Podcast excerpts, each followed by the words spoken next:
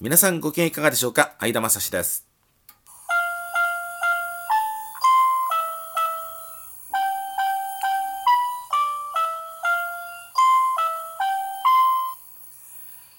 この番組は本庄市在住の私相田が日々流れゆく情報の海の中から毎回テーマを拾い出して私なりに語っていきます。日刊相田正史どうぞお付き合いください。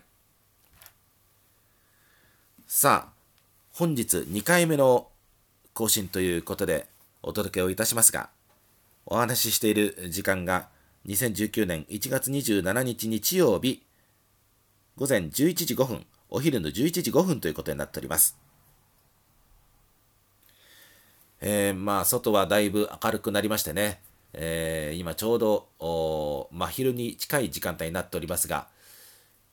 自宅の室内でこたつに潜りながら、収録をしておりますけれども、外だいぶ明るいですね。お昼の日差しが、まあ時々ちょっと流れてくる雲に、時々日差しが遮られながらも、明るい日差しが外はいっぱいに、え、降り注いでいるような感じになっております。冬型と言いましてもね、日本海側は、日本海の方は雪だと言いましても、こちら太平洋側は、雪はまあ、ちらっと降った時があったっていう程度でね、収まっておりますけれどもね、え今日も、えー、っと、外は日が差してお天気のいい、そんな太平洋側のいつもの冬型の天気になっておりますが、さあ、それでは、えー、今日2回目の更新をお届けするのは、第17回の更新になりますね。第17回は、放送大学での学習の思い出と題してお送りいたします。今回は放送大学について語っていきますが、私は放送大学を20年と半年間足掛け、これはあの途中中断した時もありますんで、実際はもう少しかかってますけれども、在籍した期間は20年と半年間放送大学に在籍しまして、そしてコツコツコツコツ単位を積み重ねて放送大学の卒業までたどり着いた、そういう経験を持っております。1997年の4月に入学したのが一番最初で、そして2017年の9月末で卒業を果たしたと。えー、学位、えー、教養の学位ですね。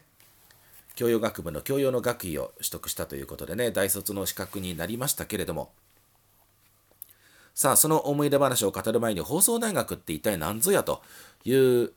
説明を軽くしておかないといけませんね。あの、たまにですね、放送大学は、放送局の人材を育てる大学ではないかという勘違いが結構あるんですよね。私も前の会社で確かそういうことを言われたような記憶があるんですけれどもね。まあ、その時はめんどくさいんで、うん、そうだね、なんてね、軽く話流しておきましたけれども、そうではございませんで。教養学部のえー、勉強をですね、えー、テレビとラジオの番組を見ながら、そして、えー、テキストが、印刷教材と言いますけれども、テキストを読みながらですね、テキストがあの、15章立てのテキストになってるんですよね。えー、1章1台で、そして、えー、通算で15章のテキストにこう内容が収まってまして、それを半分最初の8章までまず勉強すると通信指導という問題が来ます。これはあの、えっ、ー、とマークシートの択一式の問題もありそれから文章を書いて提出する記述型の問題もありますけれどもこれを8章まで勉強したところで問題が送られてくるので回答して提出をしますとそして単位というかあの通信指導に合格をしますといよいよ本試験ということで、その単位認定試験を受験して、えー、合格点に達すると、合格点に達すると、単位が取れるということでありましてね。そうやって、えー、所定の単位、124単位を習得すると、放送大学の卒業ということになりましてね。そういう仕組みなんですよね。ですから、あの、放送大学というのは、今はあの地上波のテレビラジオがなくなってしまったんですけれどもね私が入学してから随分長いこと、関東地方では東京あるいは前橋からの、えー、電波が、えー、地上波のテレビラジオが出ていたんですよね。ですから私は群馬県それから埼玉県北部に、えー、長く住んでおりますので地上波で、えテレビでラジオで番組を見ることができた非常にラッキーな世代なんですけれどもそうやってあのテレビラジオで放送番組を見て今はあの衛星放送 BS でテレビラジオの番組は放送大学は見ることができるということでね、えー、なっておりますがそうやってテレビラジオで放送授業を見てテキストを読んで通信指導を解いてそして単位認定試験を受けると単位が取れてそして所定の124単位が取れたら放送大学卒業ということになるというシステムになっております。えー、ちょっと分かりにくいかもしれませんからね、あの放送大学のホームページか何かで、あとはご覧いただきたいと思いますけれども、その放送大学で20年と半年勉強をしてきましたけれども、まあ、あの、長いこと勉強してたんでね、えー、いろんな出来事がありましたけれども、えー、ここで皆さんに、えお話をするのは、一番大変だったけれども、でも楽しかったというのは、スクーリングですね、いわゆるね。放送大学では面接授業と言っておりますけれども、このスクーリングがやっぱり印象に残ってますね。いわゆるあの、放送授業というテレビラジオで当テキストを使って勉強する放送授業というのがメインにはなっておりますけれどもね、あちょっとごめんなさいね、スマホが鳴りましたんで遠ざけます。えー、放送授業の他にスクーリングで20単位と言いますから20科目取らないと私の時はいけなかったんですよね。ですから私は放送授業の他の面接授業これは群馬県高崎市に勉強し始めた頃は住んでおりましたので群馬県の前橋市の群馬学習センターに通って面接授業を取るということに、なりましたけれどもえー、これがですね、あの、私が勉強し始めた頃は、毎週型といって、毎週決まった曜日にという、う開講する、そういう放送じゃなくて面接授業もありましたけれども、基本的に、あの、土日を中心として2日間で、えー、例えば8コマなら8コマの、えー、面接授業のコマを受講して、そしてまあ中には最終的にこうレポートを生徒に書かせて、えー、という、えー、講座もありました。そうやって、えー、面接授業に出席してそしてあのレポートが最後にある科目はレポートを最後に書いて提出してそうすると単位が1科目1単位認められるというようなそういうシステムになってました。これがですね、あの、まずその土日に開講する科目は、休みのやりくりが結構大変でしたね。あの、そうそう世の中全部が全部週休2日なわけじゃありませんので、えなかなかそれは大変でした。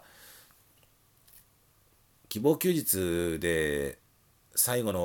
の勉強の方では休みが取れるようにはなりましたけれどもね、それでもやっぱり休みの確保って大変でした。で、しかも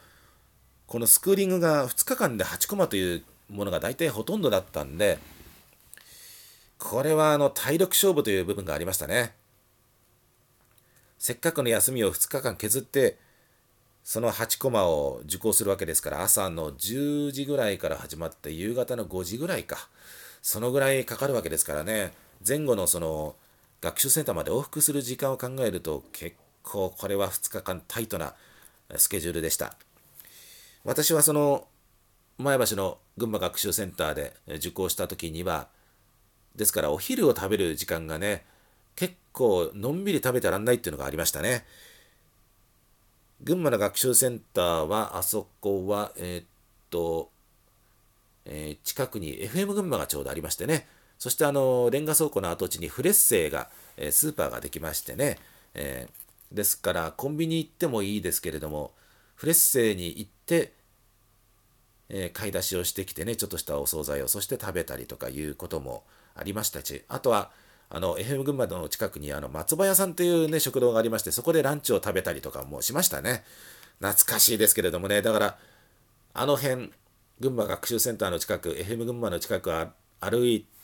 ていますとね、えー、たまに歩いたりするとその松葉屋さん見つけるとねああそういやここでよく食べたなお昼をねという思い出が蘇ってきますけれどもね。はい。今ちょうど10分回りましたけどちょっともう少し話し続けましょう。今回は12分までいっちゃいます。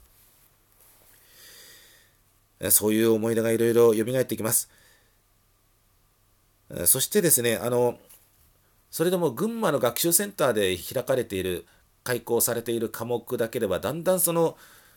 取れる科目がなくなってくるんですよね。私はあの文系の人間ですから人間と文化というコースで卒業したこともありますんで理系は本当に苦手でだから理系の科目はまず最初から面接授業はのけていたんですよね。ですからあのだんだん単位をスクーリングの単位を取り進めていくうちに群馬学習センターでこの取りたい科目がなくなっちゃって、えー、まあ、あの2013年の12月に埼玉県に引っ越してきたのもありまして、えー、埼玉の大宮区ですか、埼玉市大宮区の大宮の学習センターに行ったこともありました。そこであの秩父の祭り、秩父の祭りという科目を取ったことがありますけれども、あれは今につながるね、えー、秩父に目を向けさせる、非常に私にとってターニングポイントになった科目でしたね。あとは、あの、所沢のカプセルホテルで1泊して、東京の文教学習センターでしたかね、あそこに、えー、単位を取りに行ったこともありました。はい、もう時間がなくなってきました。語りたいこといっぱいあるんですけれどもね、ちょっと放送大学の思い出ということで、いろいろお話してきました。最後までお聴きいただいてありがとうございました。えー、それでは、この辺で失礼いたします。皆さんごきげんよう。さよなら。